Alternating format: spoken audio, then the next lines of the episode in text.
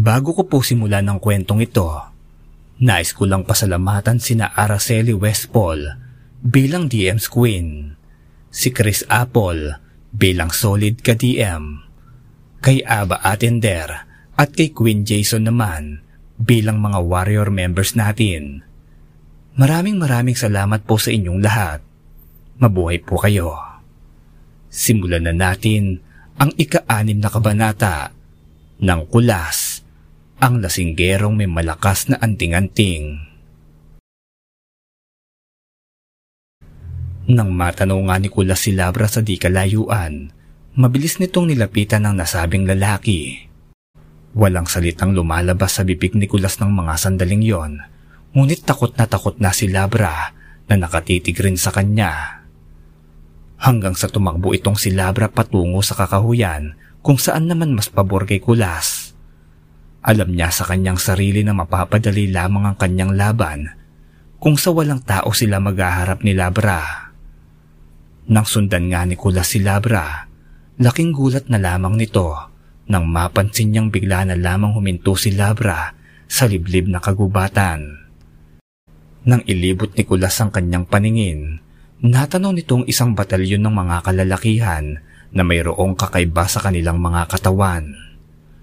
Napatras naman ng bahagya ang paa ni Kulas ng mga sandaling yon, ngunit hindi ito tinamaan ng takot. Bagkus ay desidido talaga itong mapanagot si Labra sa kanyang lahat ng masamang ginagawa. Sa tansya raw ni Kulas, hindi bababa sa dalawampung katao ang nasa kanyang paligid at ang lahat ng ito ay kalahi ni Labra. Iho, iho, hindi ka pa talaga hinog. Bakit mo naman ako sinundan dito sa aming lungga? Nakangiting wika ni Labra. Wala akong pakialam sa lunggang sinasabi mo. Ang mahalaga sa akin ngayon ay mapanagot kita at mabigyan ng mustisya ang pagkawala ni Teban. Malakas na tugon naman ni Kulas. Nagpapatawa ka ba bata? Hindi mo ba nakikita ang dami namin? Tugon naman ito. Sa tingin mo ba ay magtutungo ako rito nang wala akong daladala? Tugon naman ni Kulas. Nang masabi nga niya yon, bigla nitong inilabas ang kanyang anting-anting at saka ito nag-usal ng dasal. Ayon pa kay Kulas, matapos niyang magawa ang bagay na yon, ay para bang naging paralisado ang buong katawan ng lahat nang naroon sa kanyang tabi. Hindi naman nabanggit ni Kulas ang tawag sa kanyang orasyong ginawa, ngunit alam ni na Itay at Mario na talagang hindi basta-basta itong si Kulas pagdating sa pakikipaglaban sa mga kampo ng kadiliman. Dahil nga sa paralisado ang katawan ng mga nasabing aswang, ay sinimulan na ni Kulas ang paghihiganti nang bigla nitong inilabas ang kanyang punyal na bigay pa ng kanyang lolo. Sa totoo lamang po Sir Joseph, sa kakapakinig ko ng mga kwento ninyo, napagtanto kong totoo talaga ang mga kwento ng itay sa akin. Dahil karamihan din ng mga kwentong napapakinggan ko ay may mga punyal silang daladala na gawa sa tanso o pilak. Nang inunang araw na paslangin ni Kulas ang nasabing punong baryo na si Labra, isinunod naman ito ang lahat ng yon, ang isang batalyon at walang kalaban-laban ng mga ito sa taglay na kapangyarihan ni Kulas. Napangiti naman si Kulas ng mga sandaling yon at doon na naisipan na umuwi na sa kanilang baryo. Habang nagkukwentuhan sina Itay at Mario, maging si Kulas, naitanong naman ni na Itay at Mario kung maaari ba silang maging isang antingero.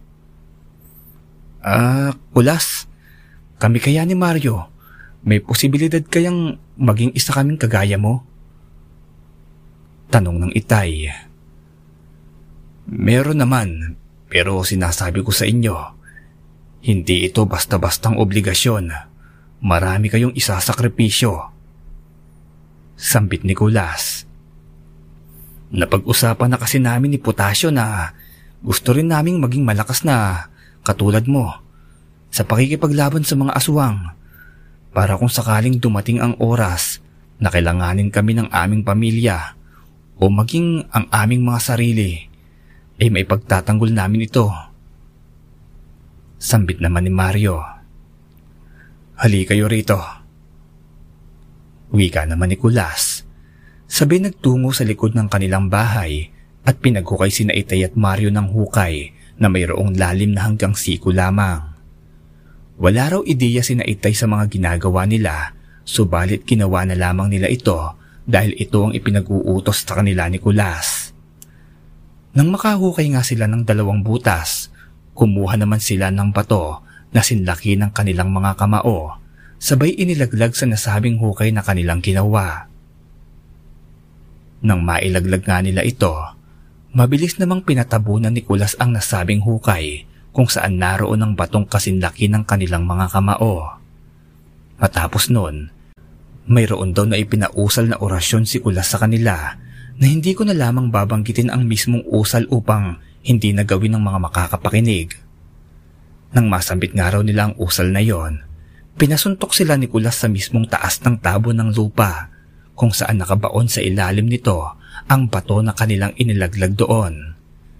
Pinasuntok sa hangin ng ilang beses ang dalawa, sabay pinag-usal muli. Nang matapos sa ginagawang orasyon, pinahukay ni Kulas ang nasabing bato at laking gulat na lamang ni Naitay at Mario sa kanilang nadiskubre. Ang bato na inilaglag ng Itay ay nagkaroon ng pingas, habang ang bato naman na kay Mario ay nadurog. Lumaki ang mga mata ng dalawa sa nangyari hindi sila makapaniwala na madudurog o mapipingas ang bato na kanilang inilaglag doon. Matibay umano ang bato na kinuha nila itay at kahit anong gawin mong pagsuntok sa batong yon ay hindi ito basta-basta mababasag o madudurog. Ngunit nasa ilalim pa ng isang malalim na hukay ang nasabing bato. Magaling, may taglay kayong kakayahan. Maaari ko kayong matulungan. Masayang sambit naman ni Kulas matapos makita ang nangyari sa mga bato. Singit ko lamang po Sir Joseph. Yun pong ginawa nila itay ay hindi ko masisiguro kung ganun po talaga yung eksaktong gagawin. Ito lamang po kasi yung pagkakaalala ko sa mga sinambit ni itay sa akin noon. Balik po tayo sa kwento. Noon ngang nalaman ni Kulas na maaari niyang maturuan ng kanyang pamamaraan ng dalawa agad niyang isinali ng mga madadaling paraan sa kanyang mga kaibigan. At yun na nga ang naging simula ng kanilang buhay antingero. Lumipas ang ilang mga taon. Marami nang naging karanasan sa mga nilalang ang itay at si Mario. Narito ngang minsan pa silang pinapatawag sa mga karatig na bayan upang gabiin ang mga nilalang na nanggugulo sa mga ito. Ngunit ayon sa itay, Iba daw talaga ang kakayahan ni Kulas na talaga namang hindi talaga matatawaran. Noon ngang sinabi ni Itay ito, naisip kong napakahusay talaga ni Kulas noong araw na yon. Dahil na rin sa si Itay pa mismo ang nagsabi noon na masasabi mong isang mahusay rin na antingero. Sabi pa ng Itay, nagkaroon daw siya ng isang mutya ng kidlat na nakuha niya noong minsang tinamaan ng kidlat ang isang puno ng kawayan. Hindi ko lamang po masisiguro sa inyo kung totoo ba ang sinasabi niyang yon kasi nakatuon talaga ang kwento ko kay Kulas o nakatuon po yung pakikinig ko kay Kulas. Minsan isang beses, mayroong isang ginang na nagtungo sa tahanan ni Kulas at naghihingi ito ng tulong sa kanya. Mayroon daw kasing pumapasok na kakaibang nilalang sa kanilang tahanan sa tuwing wala sila roon. Ayon pa kay Itay, Pinaubaya na lamang daw sa kanila ni Kulas ang bagay na ito. Na alam ng kanilang kaibigan na kayang-kaya nila ang nasabing nilalang na yon. Ito na nga yung unang beses na haharap sila Itay at Mario sa nasabing nilalang na gumagambala sa tahanan ng ginang. Nang makarating nga sila ron, isang masangsang na amoy kaagad ang naamoy nila Itay at Mario. Mario, alam mo na, Sambit ng itay matapos nitong maamoy ang nasabing bagay. Tumango naman si Mario at saka dahan-dahan silang nagtungo sa isang pwesto na bagay naman na naituro sa kanila ni Kulas. Maging sa mga ganitong pamamaraan ay naituro rin sa kanila yon. Kaya naman napakadali na lamang kila Itay at Mario na magapi ang nasabing nila lang na nanggugulo sa kanila. Isang aswang na nag-aanyong pusa ang madalas na manggulo sa tahanan ng ginang. Napaisip naman si Itay kung bakit ito nang gugulo sa tahanang yon. Hanggang sa naitanong ng Itay kung buntis ba ang ginang, na bagay naman na ikinagulat ng babae. Nang maalala ng babae ang mga nangyayari sa kanya tuwing umaga, doon niya napaisip na baka nga buntis siya. At laking tuwa nito ng mga sandaling yon dahil sa sampung taon nilang magkasama ng kanyang asawa ay hindi pa sila nabibiyayaan ng supling. Laking pasasalamat naman ng mag-asawa kay Itay at Mario nang malaman nila ang bagay na yon. Maging ang pagtataboy sa nasabing aswang na kinalaunan ay nalaman nilang isa sa mga kaanak nila ang nasabing aswang na yon. Kaanak ito ng ginang na bagay na ikinagulat pa ng mag-asawa. Noon ngang nakapagtaboy sila ng aswang, Tuwang-tuwa ang dalawang magkaibigan sa kanilang nagawa na bagay naman na ikinatuwa rin ni Kulas. Lumipas pa ang mga taon, nagiging mahusay na sa larangang ito sina Itay at Mario. Subalit, si Mario ay nakatagpo ng kanyang makakasama sa kanyang buhay. Ito nga ay ang kanyang nakilala noong minsang magpagamot ang babaeng ito sa kanya. Ang babae ay nagngangalang Leonora, kung saan napupusuan umano ng engkanto kaya nagsadya kay Mario na itaboy ang nasabing elemento. Kahit nalabag sa kalooban ni Leonora ang bagay na pagpapabatok sa kanyang braso, ginawa niya ito dahil sa utos na rin ni Mario. Hindi naman kasi ito isang normal na batok lamang. Mayroon itong marka na ikinakatakot ng mga engkanto. At ayon kay Mario, ang engkantadong nagkakagusto kay Leonora ay hindi basta-basta.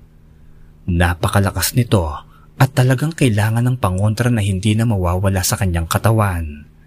Kaya naman sinunod ito ni Leonora at ito rin ang naging tulay ng kanilang pag-iibigan.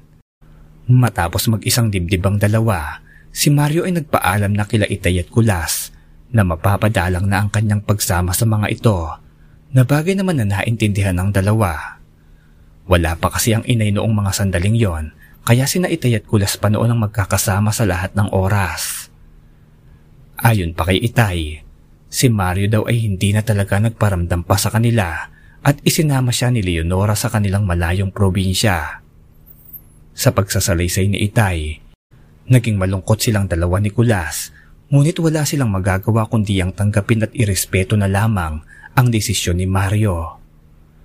Ngunit may isang balita ang bigla na lamang nagpatakot kay Itay at Kulas ng mga sandaling nag-iinuman sila.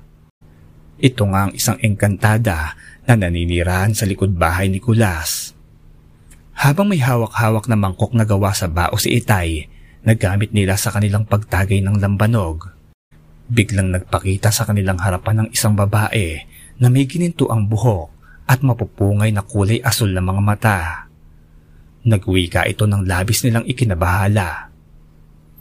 Kulas, potasyo, iligtas niyo ang inyong kaibigan.